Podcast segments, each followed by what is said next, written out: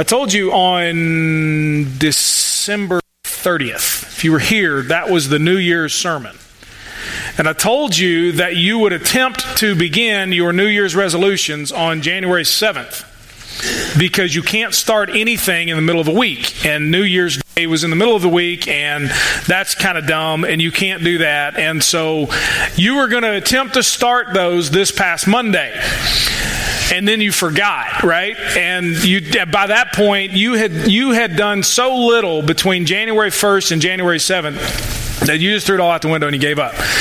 Because you know that those New Year's resolutions uh, there, there's, there's something you've got to go through in order to see those things bring what you want to bring. Take, for example, some of you set a New Year's resolution to get in better shape, whatever better might be, right? But you're saying round is a shape, so that's okay, not a big deal. Right? That's what I do. You ever seen that? Yeah. So anyway, so some of you though, you've said, all right, you know what? This is the year. Beginning January 7th, that's when it's going to start.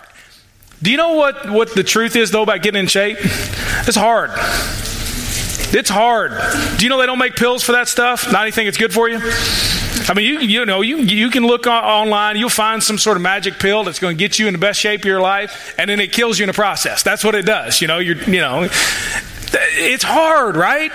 It's very difficult. It is not easy to get yourself in the kind of shape that you know that you want to be in, whatever that may be. It's difficult. Some of you said, all right, we're going to get out of debt this year. We are going to pay off our debts and, and we're, we're, we're not going into debt anymore. And, and that's hard, isn't it? Do you, know, do you know the secret to not being in debt? You ever seen the Saturday Night Live sketch? You ever seen that one? Do not spend more than you make. Well, go YouTube that at some point. The Saturday Night Live debt sketch. It and and it's it. They're What? Just blows them away. But it's hard, isn't it? Man, there's stuff that you want, things you got to have, emergencies that come up, all that stuff. R- raising kids is another thing that is difficult. And you set some resolution if you've got children, grandchildren, or you've got influence over kids in some way. All right, here's what we're doing now. This is the new way we're going. And then the kids didn't just miraculously change because you set a New Year's resolution, did they? That's hard. You got to stick with it, right? January 7th at about noon came. He said, I'm done with that. Forget that. It's too hard, man. They ain't listening to me. It's hard. Any kind of athletic success is hard. We've got some we've got some young athletes here in our church. We've got some young folks who are participating in things at school, whether it be athletics or academics or anything at all. And you say, "You know what? All right, now I'm really I'm really going to starting now." And it's hard, isn't it? You know, the old adage is true. What? No pain, what? No gain. That's the truth, isn't it? That, that's what this series is going to be about. We're starting a new one today. We're going to get a bit into it last week. And other things that we were talking about and and, and so we just kind of kind of punted and, when here we are today we're going to be starting this this new series because just as in life when it comes to getting in shape or getting out of debt or or academic or, or athletic performance and success whatever those things require you to go through something difficult to get to what you want. Nothing good in life happens easily. Nothing. Nothing good happens easily. Growth in any area, and as we'll see as we focus on this series, spiritual growth, true spiritual growth, it's possible, but it will happen through pain. That's the way that is.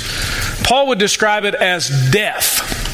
That's how it happens. You realize that spiritual growth, spiritual life happens through death us dying. That's that, and, and that's not an easy thing to go through. Ministry to your friends, to your family, a, a life of great impact for the kingdom of God. All that is possible, but it's not easy. And it won't be an easy path to walk. And that's what this series is about. I, I want you to turn with me to Second Corinthians. Give you a little bit of background on why in the world we're in Second Corinthians. The, the, the, easy answer to that question is I have no idea. I, I, I don't. I couldn't tell you. I have no clue. When I when I was trying to plan for this for 2019 and plan out the sermon series, and normally I try to plan a year at a time. I sit down in October, November the previous year, and I try to look at what have we what have we talked about, what books have I preached, what what what topics have we covered, whatever.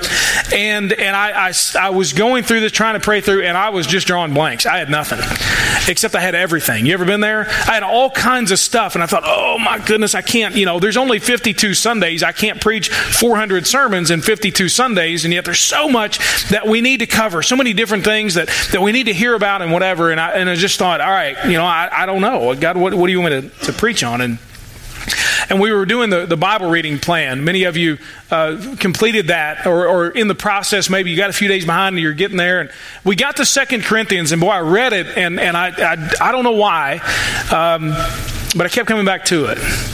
And I discovered the reason why was that God was leading me back to that. There was something about this particular book that I, I, thought, all right, God, if that's where you keep drawing me back to, then that's what I'll start with in 2019. I'll tell you this it has no agenda from me. I, I just, there, there's no particular reason for our church that I'm preaching Second Corinthians. You, you, understand what I'm saying?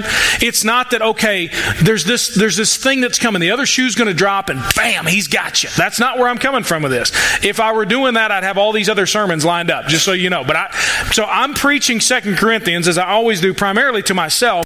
And then hopefully, as, as we get through this, God will reveal to you, okay, that's why He led us to this particular book at this time. So, anyway, I want you to look first in, in the, the, first couple of verses here, 2 Corinthians chapter 1, verses 1 and 2. We're going to get a little bit of background information today, and then I'm going to try to move fairly quickly, all right? So, so get ready. Here, here's the way it starts Paul, an apostle of Christ Jesus, by God's will, and Timothy, our brother, to the churches at Corinth and with all the saints who are throughout Achaia. Grace to you and peace from God our Father and the Lord Jesus Christ. So just stop there. That's the little introduction. That's the salutation. That's the hello, my name is Paul. It's nice to meet you kind of thing, except they had already met and he was writing to them now for really what was the fourth time, as we'll see. Paul, uh, he says, an apostle of Christ Jesus. He's a messenger from God. He's been sent by God to take the message, to take the gospel of the Lord where it had not gone before. That was Paul's mission. He was with Timothy, as he says. I'm, I'm, here with Timothy, our brother. And he was sending a letter to a church that he had started a few years before. The way that Paul did things is he would go to a particular town, and he would typically try to, to go to the biggest town in that area, that province, that region, whatever. And he would start a church there. He would go to the synagogue and he would preach, and he would find maybe some folks who resonated with the message or who were already believers based upon the ministry of other folks, and he would organize them and start a, a an organized church there. And, and at that point, he would grow up some people and he would leave and, and let them lead and pastor the church. His first visit was, was during the second part of his second missionary journey. Paul had gone around a little bit and he visited Corinth and, and he faced some resistance from the Jews that were there uh, at, at Corinth. Uh, so he leaves there. Okay, so follow me. He goes, visits, starts the church, faces a lot of resistance. He leaves there and, and goes from there to Syria and then to Ephesus and it's there that he wrote a letter to the Corinthians. Now, that's not First Corinthians. It's actually, I guess you could call it First Corinthians, and our First Corinthians probably Second Corinthians. And then he wrote another letter, which could be called Third Corinthians, and then our Second Corinthians would be Fourth Corinthians. You get what I'm saying? But anyway, he wrote a first letter to the Corinthians that we don't have, and he sends them some information and so on. And then he gets some visitors who report about the church, and things are not going well. So Paul starts the church. He faces some resistance. He leaves there, goes along some other places. He sends a letter to them. They send some visitors and so on to him with a report, and things aren't good. There's a lot of division, a lot of stuff going on. People are not getting along very well. And that's when he writes the letter that we know as 1 Corinthians. And he addresses all these different issues that they're going through. And here's what you're supposed to do with this. And here's how to solve this issue, and so on and so forth. And so he, he, he writes 1 Corinthians as we know it. And he sends that with Titus or with Timothy, actually, with Timothy. And, t- and he comes back, and then there's bad news again. And so Paul, who had some other plans, immediately changes his plans, and he says, I got to go to Corinth. I've got to straighten these people out. They, I've got to take care of this right now. And he shows up on the scene, and he is absolutely and, and summarily rejected He is an apostle of Jesus Christ, the man who met Jesus on the road to Damascus, and he is absolutely rejected, nearly thrown out of the city, if that makes sense. He is run off. And they say, Who are you?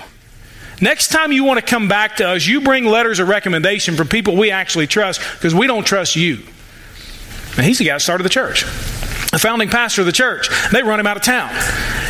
And he, he leaves basically with his tail tucked between his legs, and he, and he goes and, and leaves again, and then writes to them another letter, what, what we know and, and, and is referenced in 2 Corinthians as the severe letter, the quote unquote severe letter, and he just lets them have it. I mean, we, we, we kind of sometimes, you ever put Paul on a pedestal? You ever think Paul is just kind of like Jesus 2.0? He's not exactly perfect, but he's pretty close. Paul blasts them in this severe letter. Now, I'm not saying he got in the flesh, but he might have. And he just lets them have it. And then he waits for a response.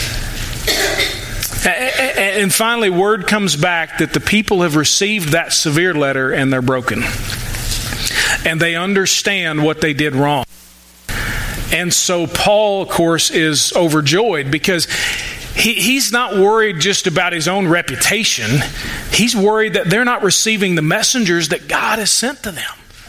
And so it's Second Corinthians that is written as a result of that brokenness, okay? So that's kind of the idea. Go back and listen to that on the podcast at some point, and it'll catch you all up. But that's the idea of what's going on. He writes Second Corinthians, and he includes mainly two topics, and we'll get to these in an overview uh, as we go through it. But he, he writes to, to defend his role as an apostle so that they would receive the words that he's saying about Jesus. And then we'll see in Second Corinthians 8 and 9, he writes to, to, to finish up the collection they were all taking for the Jerusalem Christians who were under a lot of persecution. Anyway, Second Corinthians is a very, very personal letter.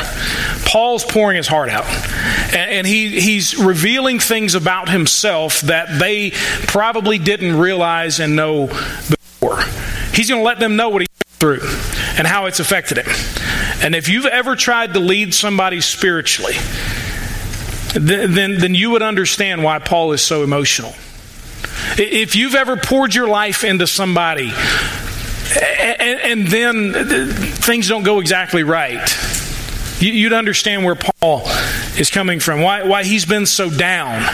If you've ever experienced the, the spiritual attack that comes uh, onto to spiritual leaders and people that are trying to help others, then you'll understand why Paul feels the way he does and why the tone is there.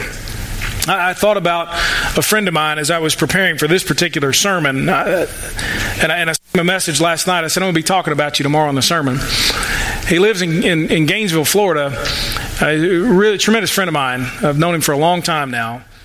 Uh, we met as I was working at my home church, and, and he is a guy uh, who is a great leader, great listener, great counselor, just a great servant of the Lord. You probably know people like that. You probably got somebody in your life that you say, yeah, you know, that's that's my person. My, my friend is, is really humble. He doesn't push an agenda. When he sends me a text of encouragement, he, he doesn't shove anything down my throat. He just tells me, I love you, I'm praying for you, I'm glad to call you my friend, all that kind of stuff. He, he just loves the people that are under his care he, he told me yesterday in a text, he said, I'm a very rich man. And he doesn't mean that financially because he's had some struggles. But he's been broken by life. He's been humbled by being fired from a church. And he's now hungry to simply know God, to be truly a rich man. He once served at one of the largest churches in Louisville, Kentucky. and He was the worship pastor, and it was incredible. 2,500 people every single weekend. Just this rocking and rolling kind of, man, exciting place. God doing a lot of great things. And now, guess what? He serves at a nowhere church that you'd never hear about on the backside of Gainesville, Florida. That's where he's at. How did he arrive spiritually where he is now by, by doing and going through what we often fight, which are life's difficulties.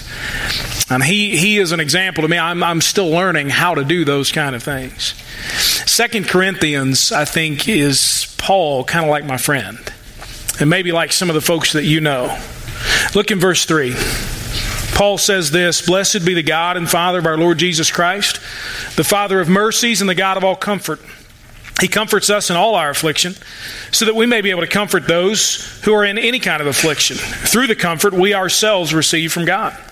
For as the sufferings of Christ overflow to us, so our comfort overflows to Christ. If we are afflicted, it is for your comfort and salvation. If we are comforted, it is for your comfort, which is experienced in the endurance of the same sufferings that we suffer. And our hope is uh, for you is firm, because we know that as you share in the sufferings, you will share in the comfort. For we don't want you to be unaware, brothers, of our affliction that took place in the province of Asia. We were completely overwhelmed beyond our strength, that we even despaired of life. However, we personally had a death sentence within ourselves so that we would not trust in ourselves but in God who raises the dead. He has delivered us from such a terrible death and he will deliver us.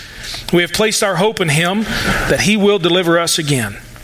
And you can join in helping with, uh, with prayer for us so that thanks may be given by many on our behalf for the gift that came to us through the prayers of many.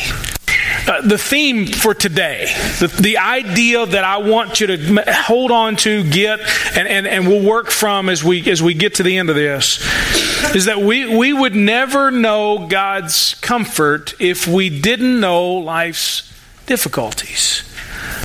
We'd never know God's comfort if we didn't know life's difficulties. You, you, you, will, you will never get to where you want to be, and more importantly, where God wants you to be without going through the difficult things of life. No pain, no gain. It's just the way that it is.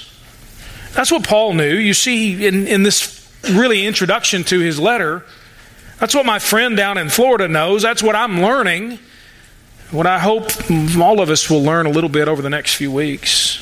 There's something valuable on the other side of the difficulty.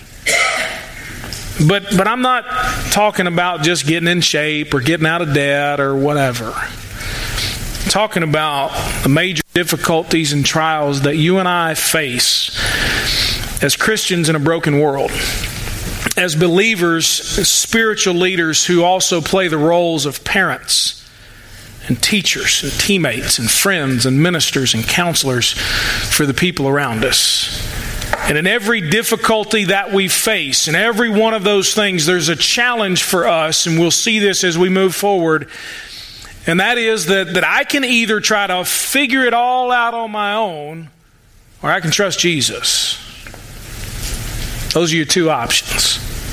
You're never going to know God's comfort without life's difficulties. And when you face life's difficulties, you got an option here. You can either try to figure it out or you can trust Jesus. Some of you have been trying to figure it out, haven't you? I know that. I like to think of myself as being pretty smart, figure out a lot of things. I can, I can get through that. And yet, you ever hit that wall over and over and over? Maybe God's trying to tell us something. Paul's example shows us very clearly which one he chose. I want to give you just from these, from verses 3 through, through 11, I, I want to give you his example. Here's what Paul did. And, and, and, and maybe as you realize, okay, I, I know that I won't really know God's comfort until I go through life's difficulties.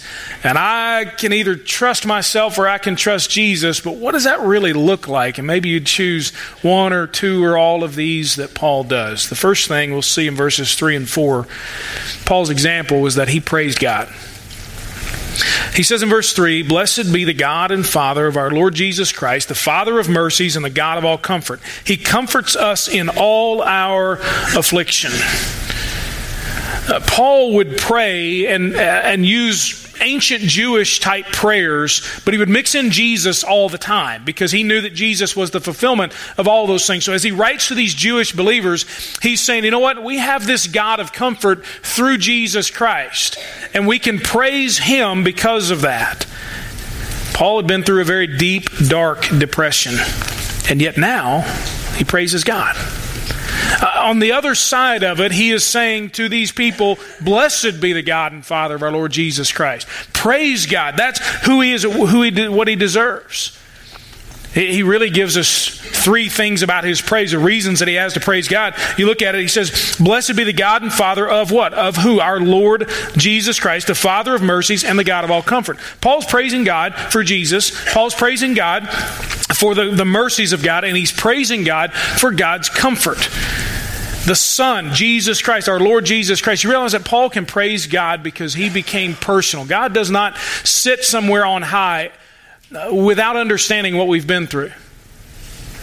Because he became one of us, the Bible tells us over and over and over, and Paul wrote about it. He understands who we are. He praises God also for his mercies as he looks back on the cross and he sees what Jesus did and then the, the implications of that as he moves forward. And he praises God, the God of all comfort. It says in verse 4, He comforts us in all our affliction, even that one you're dealing with. I made a little note in the Bible that, I, that, that I've, uh, I've read from for years and years and years, different from the one that I preach from. But uh, right there next to all our affliction, I just put even this, whatever this is. He, he is the God of all comfort who comforts us in all of our difficulties. Every single one of them. You know what? We're desperate. I really believe this. I think we are desperate as believers in Jesus Christ. We are desperate to be comforted. And I think, especially as American Christians, and I talk about this a lot. I'll just admit my cynicism about American Christianity. I just admit it up front. Some of you listen to me preach long enough, you probably get that. Um, I, I think what we what we're irritated about is that our power has been taken from us, and we're longing to be comforted to know that everything's going to be okay. And you know what I can tell you based on God's word? That everything's going to be okay, but you might not like it. Not now. Everything's going to be okay. Everything actually is okay. We have been crucified with Christ and we no longer live, but now we live by faith in the Son of God. We are already seated, Paul tells us, in the heavenly places. We have a home in heaven right now.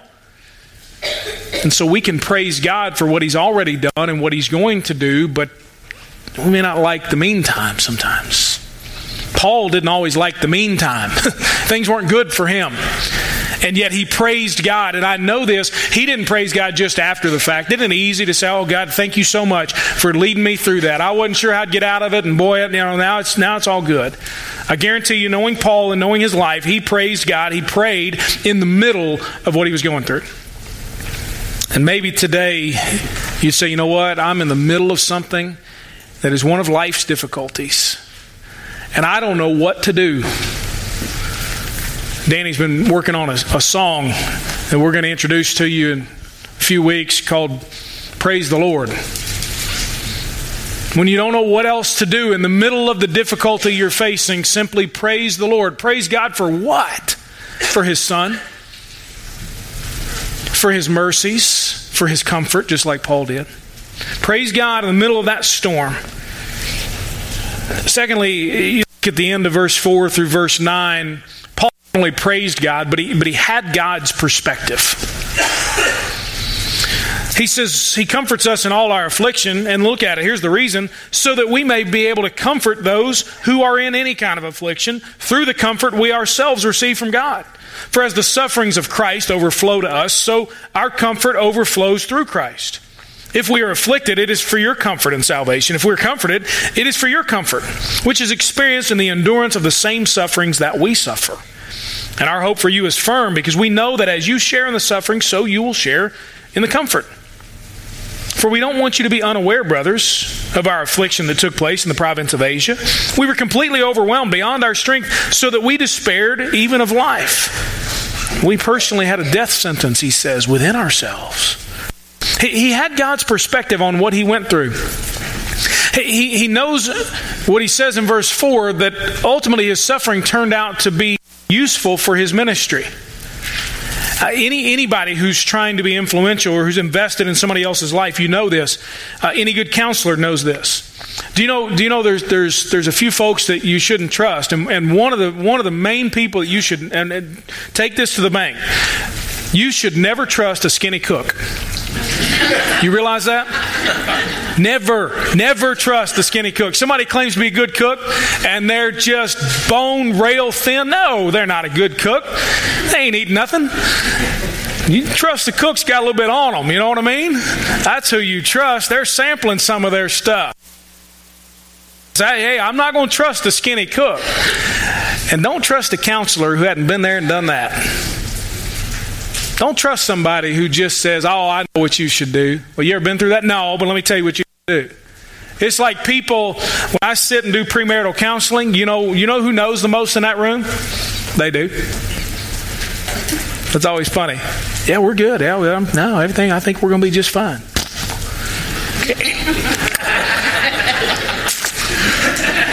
Whatever you say, everything's good. Every single couple I've ever taken through it. Oh yeah, well, no, we, yeah, oh, we've we've talked about everything. Okay, they know it all, right? You know who the experts on parenting are?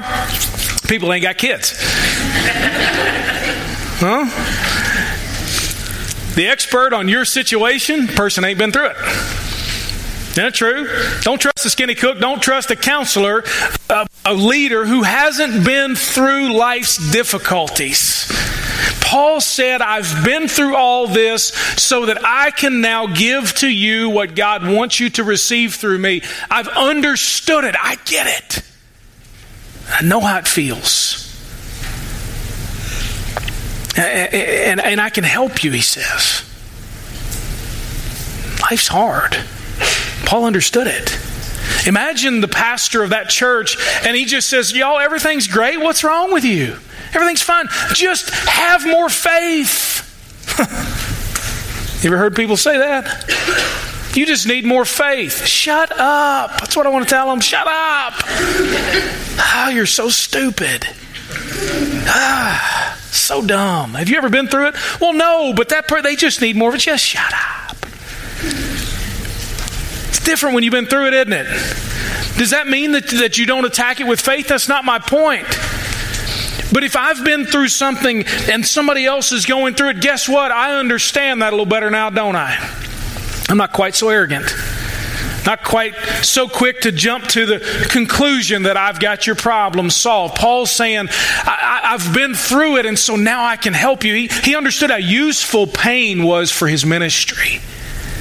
And if you are a person who's having influence in the lives of others, let me tell you this you, you may experience some pain that you don't understand, and this may be of zero consolation to you, but I promise you this God will make it useful for somebody else.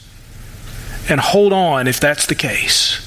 God will make it useful for somebody else. I've seen that in my life. I've seen that in the lives of other people. I've seen that, as I said, in the life of my friend down in Florida.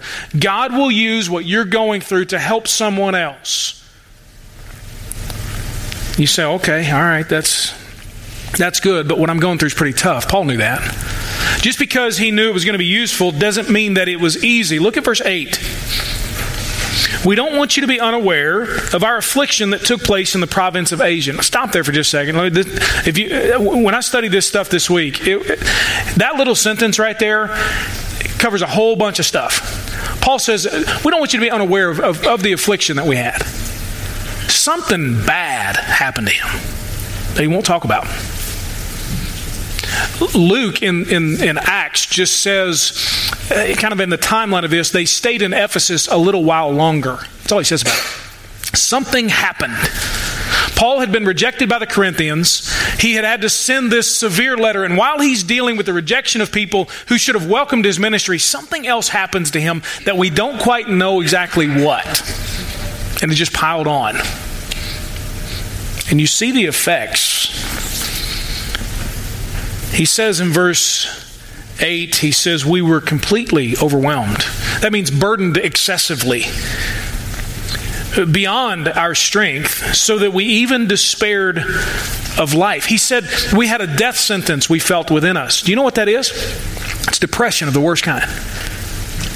If, if you're a therapist and Paul comes into your office and sits down and says, I was overwhelmed beyond what I can handle, I felt like I was going to die, emotionally, I could not take another step forward, guess what?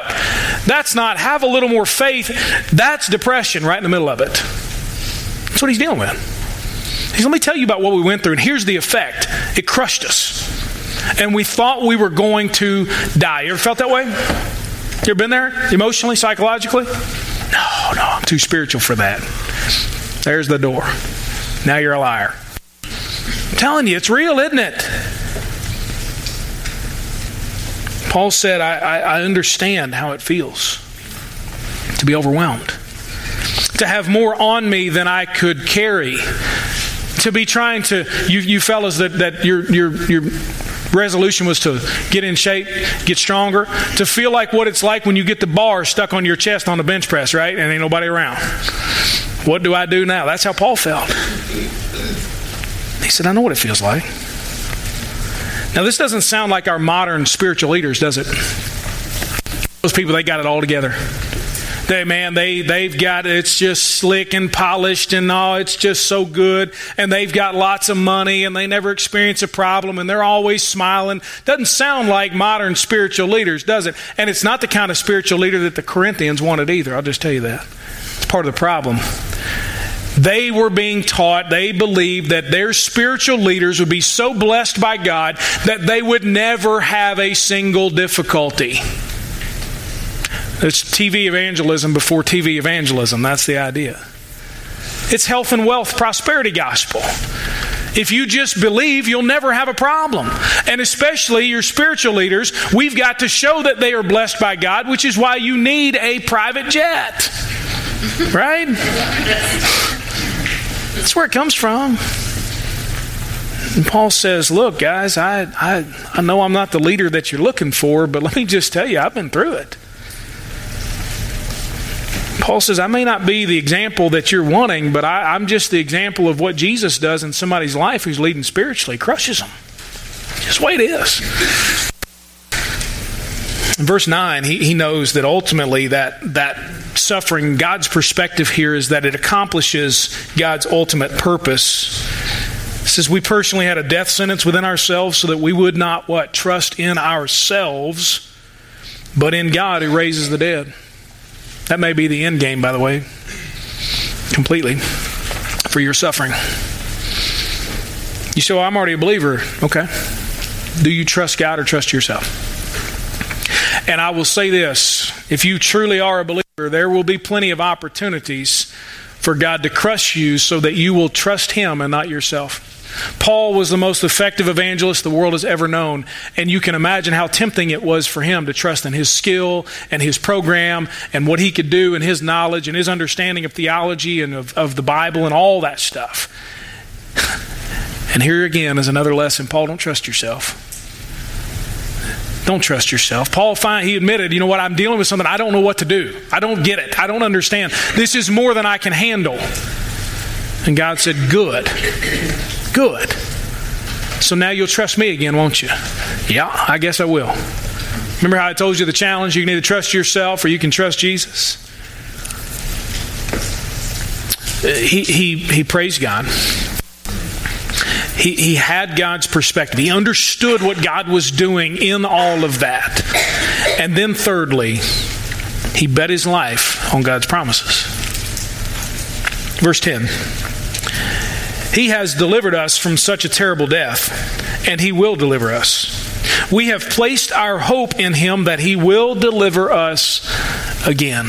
He, he looks back on the resurrection, the death and the resurrection of Jesus Christ, and he says, He's delivered us from what we deserved. And He will deliver us from this. Whatever this is, He will deliver us. He will see us through. He will not reject those who call upon His name, Paul is saying. He will hear you. He will lead you through where you are. And guess what? One day, someday, He will deliver us again. Whether it's here on this earth or something else we face, or ultimately one day as He gets us into His presence forever to be with Him in heaven. He will deliver us. Paul bet his life on that promise. Paul, he bet everything on it. You still hedging? I don't know. Man, I don't know if I can trust God. I don't know. You ever raise somebody from the dead? Nope. Nope. Some of you are pretty special, but I don't think you've done that. That's what Paul is saying. I'm not going to trust myself. Man, I'm good at this, Paul would say, but, but I'm going to try. I'm going to trust in God who raises the dead. That's my hope. That He will deliver me because He has, and He will, and He will again. What is your hope, truly? And I mean this. What's your hope for the future? Go to your Facebook feed. Go to your online stuff. Go to the news that you watch. Go whatever it is, and you'll find, I guarantee you, you will find a theme. And it will be your hope for the future. Some of us place our hope in government. The one that exists or the one that we hope will be there in the next election cycle. We place our hope in it. Boy, if this would just happen, if these things were possible, if this would that then everything would be what? Okay. We'd be comforted. Some of us place our hope in a relationship. If I could just have this. Some of us place our hope in money, whatever it may be. If we're placing our hope in anything but Jesus Christ, it will surely let us down. The question this morning is Are you willing to bet your life on God's promises? Willing to bet your life. Little little side note, by the way, before we close. Verse 11. You can join in helping with prayer for us so that thanks may be given by many on our behalf for the gift that came to us through the prayers of many. Some of you are around people that are going through some very difficult times. You don't know what to do. Say, I've never been through it. I, I don't, I don't know how to help them. You're, at least you're smart enough to know that. But you say, ah, I don't, I don't know what to do. I, what? Just pray for them. Well, that's not. Yeah, it is. Yeah, it is. Go to God on their behalf every single day. Schedule time for it, and then every time they pop in your mind, go to God on their behalf. Paul said, You can help us by praying for us. May not understand it all, but you can help us by praying for us. Bottom line in all this is life is tough, isn't it? and I, I think what Paul's going to show in 2 Corinthians is yeah, life is tough, but Jesus is tougher. And he's really all you need. So don't give up. Praise God. Get His perspective and bet your life on His promises. Whatever it is you're going through, praise God. Get His perspective. God, help me understand. And bet your life on the, on the life, death, and resurrection of Jesus Christ.